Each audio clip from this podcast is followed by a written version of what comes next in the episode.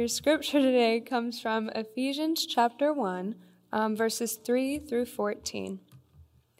And it says this Praise be to the God and Father of our Lord Jesus Christ, who has blessed us in the heavenly realms with every spiritual blessing in Christ. For he chose us in him before the creation of the world to be holy and blameless in his sight. In love, he predestined us for adoption to sonship through Jesus Christ, in accordance with his pleasure and will, to the praise of his glorious grace, which he has freely given us in the one he loves.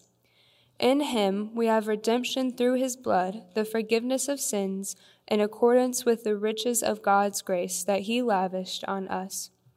With all wisdom and understanding, he made known to us the mystery of his will according to his good pleasure, which he purposed in Christ, to be put into effect when the time when the times reach their fulfillment, to bring unity to all things in heaven and on earth under Christ.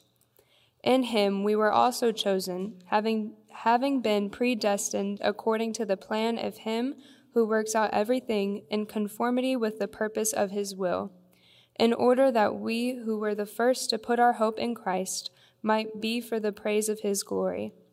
And you were also included in Christ when you heard the message of truth, the gospel of your salvation. When you believed, you were marked with you were marked in him with a seal, the promised Holy Spirit, who is a deposit guaranteeing guaranteeing our inheritance until the redemption of those who are God's possession, to the praise of his glory. Amen. Before I uh, give the message, just want to say on behalf of my wife, uh, thank you for your prayers uh, for her, uh, for us, and our family with the passing of her her grandmother. And you know, this is one of those. Um, and I, I think we had this conversation on the way home. Was this is one of those appointments that I am grateful that you, when I'm gone, everything keeps going here. Uh, that's my pet peeve. I, I, don't like to have to cancel services. It's hard enough to get people to come anyway. Um, and so I thank uh, folks for stepping in and doing uh, preaching and Bible study and everything else. So thank you for that. Uh, we continue our um, theme, if you will, on the cross. Now, I don't know about you, but um, even as long as I've been coming to church, you know, it's weird how much sometimes we talk about blood and just think about today. How many times have you heard the word blood? We've sang about it. We've read about it. Now we sing about it because we're not the ones having to give it, right? It sounds so sweet coming off our tongue because somebody else paid the price. And this morning, that's what we're talking about is really not just the theme of today. Redemption is the theme of the Bible. The whole entire Bible. Uh, yes, you could say it's about love and it's about God. And, you know, in church, that's God is the answer to every question. Who did this? God. But really, when you look at even from Genesis, starting with the third chapter, the idea of redemption has played a part. And Paul writes to the church at Ephesus, and he, um, he talks about something that honestly we overlook a lot. We complain. Uh, we talk about how bad things are. But when you read the first chapter of Ephesians, you should walk away feeling like, like you are just a millionaire because you are. Uh, look, look at just the third verse. Blessed is the God and Father of our Lord who has blessed us with every spiritual blessing in the heavens in Christ. Well, right there, you've won the lottery. Okay? Doesn't matter what car you drive, doesn't matter if you have a car, doesn't matter, honestly, it doesn't matter if you have a home or, you, or you're homeless. This verse, these verses tell us that we have, by God's grace, we couldn't have it any better. And yet, so many times, we don't live like we believe that. It says that He predestined us to be adopted as sons through Jesus Christ. Uh, in verse 7 In him we have redemption through his blood, the forgiveness of our trespasses according to the riches of his grace, that he richly poured out on us with all wisdom and understanding. I mean, when you think about all in this chapter, what God has done, it's, it's really kind of sad when you look at what we focus on in our life. Dealing with spiritual blessings, we don't often think of, of these blessings that Paul talks about that we have in Christ. Paul says in Christ, God has already blessed believers. You know, when we often pray, Lord, bless us. And maybe God's looking down, going, read Ephesians 1. I've blessed you. I've blessed you more than, than you could imagine. We live in the physical realm with our problems, our needs, our struggles, our sins. But whatever happens in the physical realm uh, often uh, originates in the spiritual. Although conflict is visible fruit, its root is spiritual in nature. Paul says God has already done everything he is ever going to do for believers. He's blessed us with every spiritual blessing. In other words, he didn't miss one of them. Every. And as Paul will soon say, believers are seated with Jesus in chapter 2, verse 6. You ever been on a uh, Zoom call? You know, those are fun. Um, if they if they even work right. Uh, but when you think about it, when we are seated with Jesus, even now, it's like a teleconference. And on a Zoom call, you're in two places at once, seated physically in one place, but operating in another. See, physically, we are on this cursed earth with its problems, with its struggles, but we are also operating in the spiritual. We are blessed. Believers are present in two places at the same time. We're physically located on earth, but we're operating from heavenly places, or we, we should be.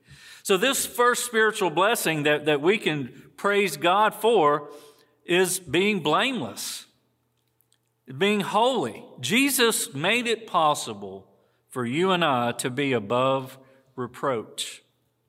The word blameless literally, I mean, it means that you are justified. Now you say, what does that mean? It's just as if you've never sinned. When God looks at you in Christ, that's the key there, he sees Jesus. He doesn't even see me, thank God. He doesn't see your sin.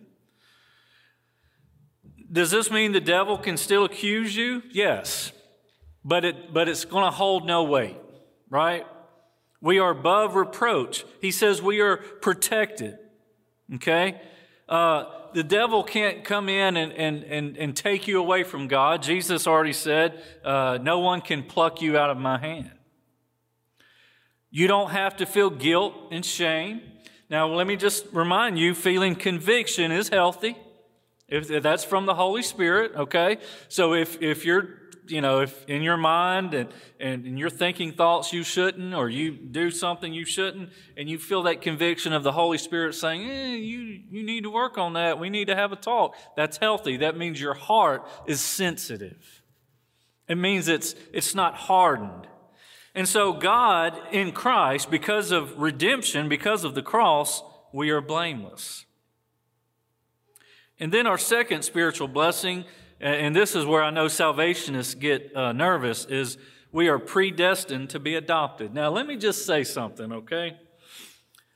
I think the best understanding of this is that God knew you were going to be saved before you knew you were going to be saved. Now, we can get into, well, you know, predestination means that God has already decided. That's not true.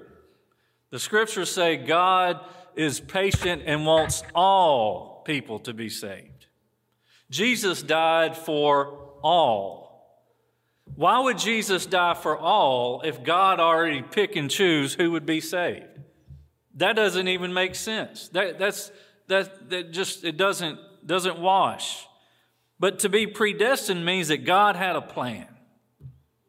God had a plan, and it started, in fact, it didn't start in Genesis. It says before the foundation of the world, Jesus was going to come and redeem us. In other words, what, what we're reading here is that this is not a surprise. God did not just wake up one morning and say, you know, I'm going to, you know, he didn't look over at Jesus and say, you know, I've been thinking about something. You're probably not going to like this too much. But I want you to go down to earth and die for everybody. Oh, and by the way, most of those people aren't going to accept you anyway. No, this was not an afterthought.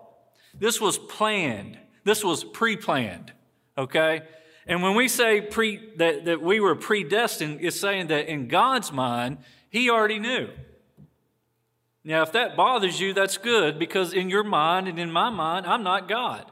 So I don't understand. How, do, how can you predestine anything? I love when people say, you know what the problem with people are? We're just reactive. We're not proactive enough. You know why we're not proactive enough? Because we don't know the future. We are reactive because that's how we operate. When something happens, we react because we can't be but so pro- proactive because we don't know what's going to happen. Three years ago this week, COVID came. Were, did you have a plan? I sure didn't. No, because we are not able to predestine anything, but God is. So we were not an accident. This plan of salvation, this plan of redemption is not something that he just scribbled on a piece of paper and said, hey, turn this in and see if this will work. This also implies that God has a predetermined purpose and plan. And that plan, by the way, for all people, they don't all accept it. We understand that. The Bible tells us that God does not want anyone to perish, but that all would come to repentance. So if he says that, then I don't think he picks and chooses who's going to be saved, but he does know who's going to be before they do, before you do. God has, has a plan, and verse 10 says that it was for the right time. See, God does everything perfectly. The right time. God, Jesus came to earth as a baby at the very time God wanted him to come as a baby.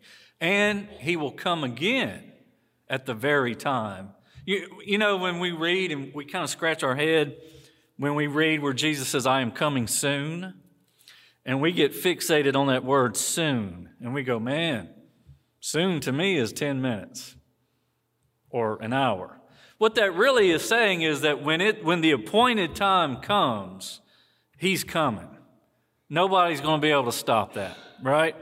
So it's important to know that uh, our focus this morning on verse 7 in whom we have redemption through his blood, there's that word again, the forgiveness of sins according to the riches of his grace. So the other blessing that we get, and really the whole uh, theme throughout Scripture, is redemption. God has redeemed us now, what does that even mean? We don't use words like that anymore. We don't, you know, we don't go say, tomorrow I'm going to go, you know, redeem someone. But the word redemption means to deliver, it's, it's to rescue someone. You know, all those uh, TV shows or movies where somebody gets kidnapped, and what do they say? They're being held for ransom. You got to pay a price if you want this person or if you want this thing back, there's a price to be paid. And so that's what Paul is saying in Ephesians is we can rejoice today in knowing that we have been redeemed. In Barclay's Daily Study Bible, he puts it this way For it is in him, meaning God, that we have a deliverance which cost his life in him we have received the forgiveness of sins which only the grace of his love could give. There's that other word again, grace. We this is not of ourselves. 1 Corinthians 6 20 says, For you have been bought with a price. In other words, you have been uh, ransomed. You, you, somebody delivered you. There was deliverance. Therefore, glorify God in your body and in your spirit, which are God's. See, you had to be purchased. Jesus said that we were slaves of sin. When, when our first parents were in the Garden of Eden and they sinned, Basically, we were captured. Sin captured us. It's like being a prisoner of war. Spiritually, we were behind bars, or, or someone who had been kidnapped, or a convicted criminal. And yet, you can't help yourself. Even Paul said, you know, what I want to do, I don't do, and what I don't want to do, I do. And then he says, who will, who will save me from this torment? And he says, Thanks be to God, I have victory through Christ. Why did we need redemption? Some people don't believe they need saving. Some people, and I hate to say this, but they will strut into hell believing they never needed to be saved. Because they don't believe all this mess about sin. And, you know, to some people, that we're, we're animals. You know, you should sleep with whoever you want as many times as you want, do whatever you want, because you're just an animal. It's not going to matter. They're blind, you see. You see, the truth is we're not we weren't just kidnapped by sin, we're captivated by it. It looks good. I know I refer to Genesis a lot, Genesis 3, but there's so much in that chapter that talk that really explains how we are as people because what does it say? When they saw the fruit, it was captivating to their eyes. We were taken prisoner by the very thing that captivated us. We were bound. And yet Romans 3:23 tells us it's, it's happened to all of us. We've all sinned and come short of the glory of God. And yet, because of this, because of God's love and God's grace, Jesus came on a rescue mission. I don't know how many of you grew up uh, watching, uh, you know, Commando, Arnold Schwarzenegger, Rambo, uh, Missing in Action, Chuck Norris. You know, all those movies are meant to be, um, you know, re- they, they are movies about redemption. You know, they kill people and blow things up, but they're redeeming something. Jesus came to redeem us, and to do that, he had to start a fight. And he did it with hell. He started a fight with Satan himself and died. Now, his death for us was victory. Now, when I said, you know, there are people who they don't believe any of what I'm saying, it's because they're blinded. You remember in John when Jesus heals the blind man, and I love what this man says. He doesn't even know who he is, but he says, This is all I can tell you. Once I was blind, but now I can see. This man did something. He saved him. You see, we were blinded by Satan. And until we see our sin for what it is, we will always be blinded by it. Paul tells us this in 2 Corinthians 4, verse 4 In whom the God of this world has blinded the minds of them which believe not, lest the light of this glorious gospel of Christ, who is the image of God, should shine unto them. You know why you can't really have a spiritual conversation with unsaved people? They have no idea what you're talking about. They're blinded, they can't see what you see. And it's by God's grace that you see it. It's not because you had the best Sunday school teacher or the best pastor or the best whatever or study Bible. It's because the Holy Spirit opened your eyes. You see, with redemption comes an opening of sight. We see things the rest of the world has no clue about, and that should make, not make us brag. That should not make us boastful. It should make us humble. And it should also make our hearts break that they don't see it. You see, we all we are, and I think it, I, I can't remember who says this, but all salvation is is one beggar telling another one where to find bread. You see, we understand as, as believers more than anyone what a slave really is the drudgery that life can bring, the heartache, uh, hopelessness. And yet at the same time, we can also give testimony of deliverance and redemption and adoption. Now, you know, there's many people that would say, I, don't understand adoption. If you're a Christian, you, you absolutely understand adoption. Because God took you in. You know, in, in Paul's day, uh, if you were adopted, you had every rights, all the rights of a biological child. It didn't matter that you weren't blood, it didn't matter because that because uh, there was that document that stated sealed. Notice in verse 14 um, that the Holy Spirit is the down payment of our salvation. That we are sealed. Okay, uh, there's a lot. Uh, you could do a whole sermon on that. I'm not. Don't worry. Uh, but but we are adopted. In other words, when when when Satan or anyone comes and says, "You know what? You're not saved," the Holy Spirit says, "I am." The Holy Spirit has sealed. I am sealed. I, I have a deposit guaranteeing uh, my salvation. In Paul's day, official documents were sealed in antiquity, implying protection, ownership. When you believe in Christ as your Savior, God puts you inside an envelope called Jesus. You are in Christ. You know that word, in Christ, is in the epistles more than anything else. Because what Paul is saying is everything you are to God is because of Christ. But the Holy Spirit, it's like an engagement ring. Okay?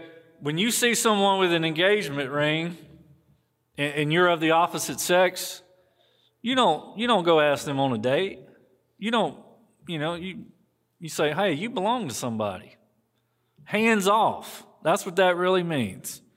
You know, the seal of the Holy Spirit is really God saying, hands off to, to Satan. He's saying, this one is mine.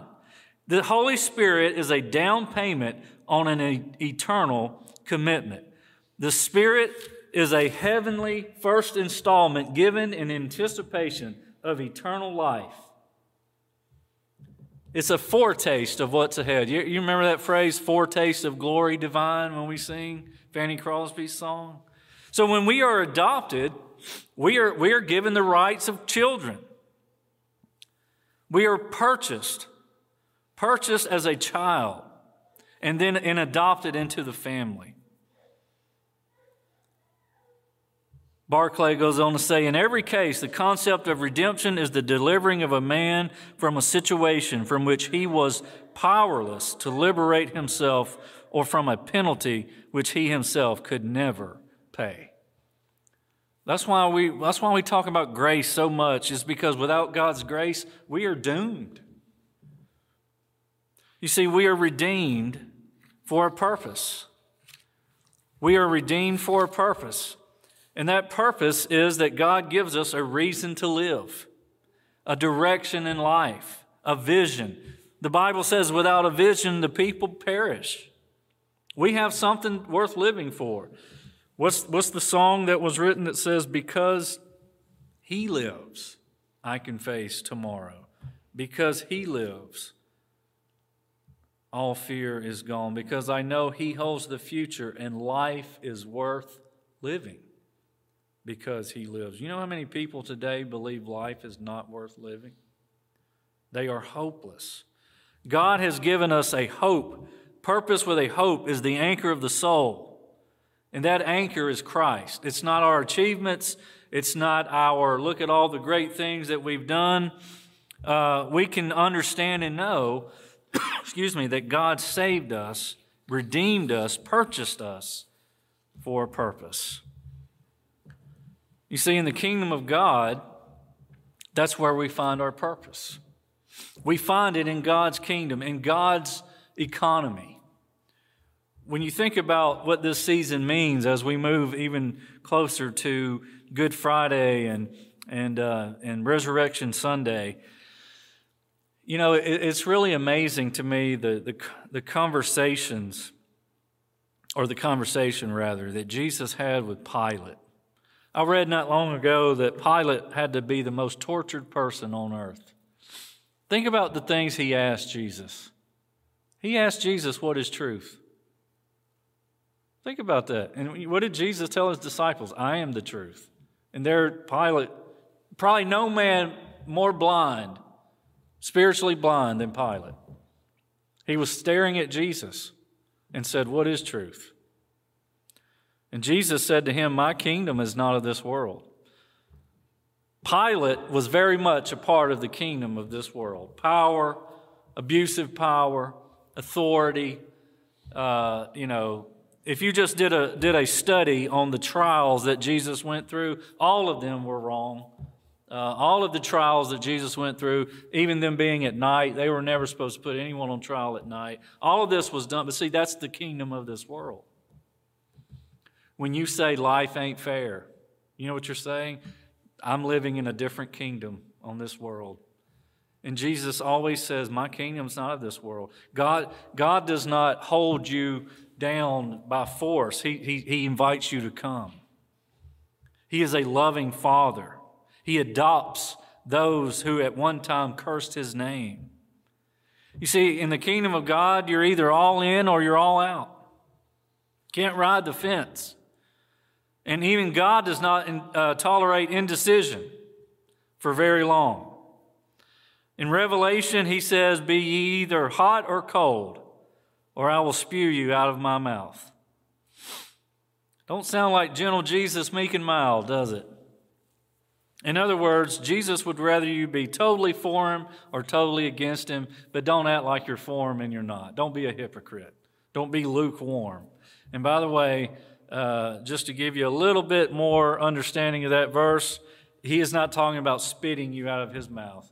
He's saying that your indecision makes him sick to his stomach to where he would he wants to vomit. God wants us to choose his kingdom.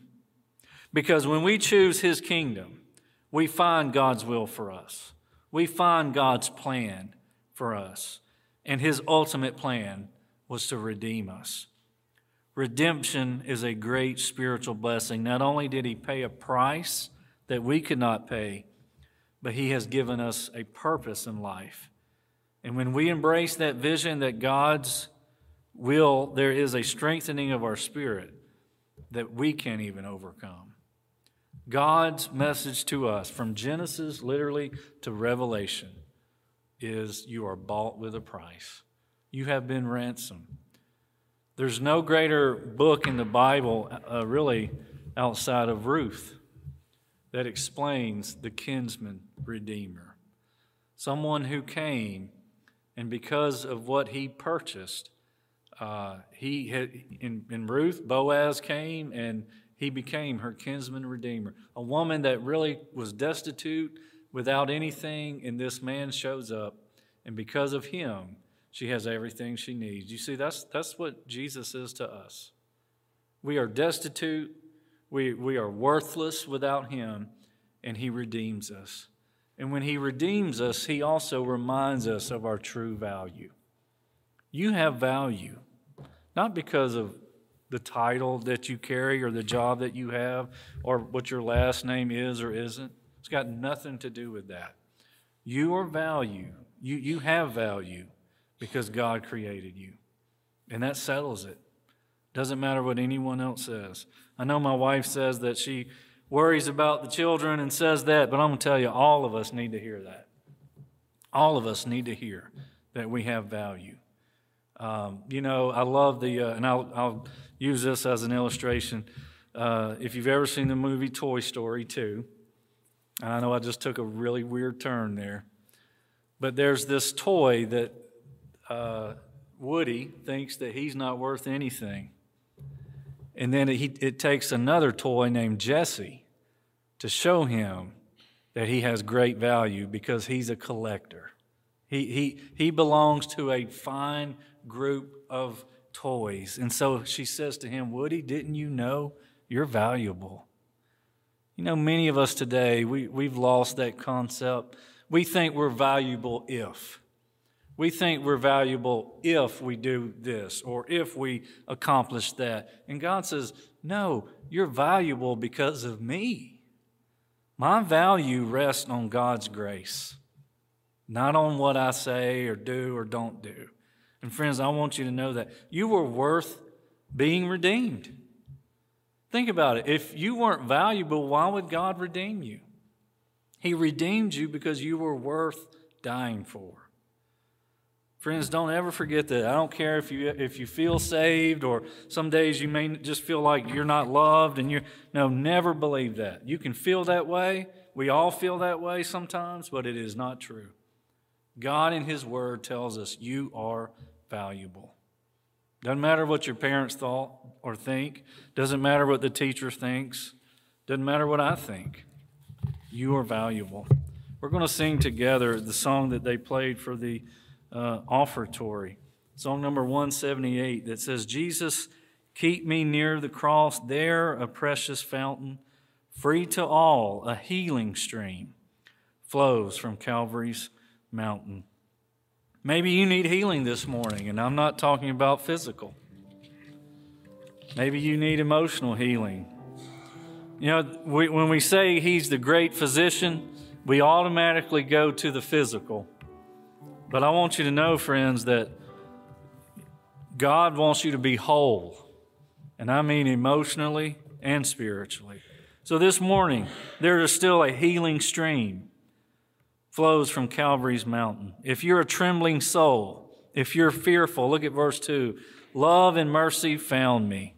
There the bright morning star shed its beams around me. What does Psalm 23 says? Surely goodness and mercy will follow me all the days of my life.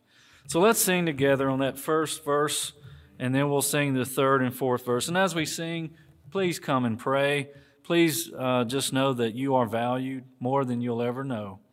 One of the first things, I don't even think you can put this in public school now, but the first thing I remember seeing in school, there was a little sign that said, I know I'm somebody because God don't make no junk. You're somebody because God don't make no junk. Let's sing together on that first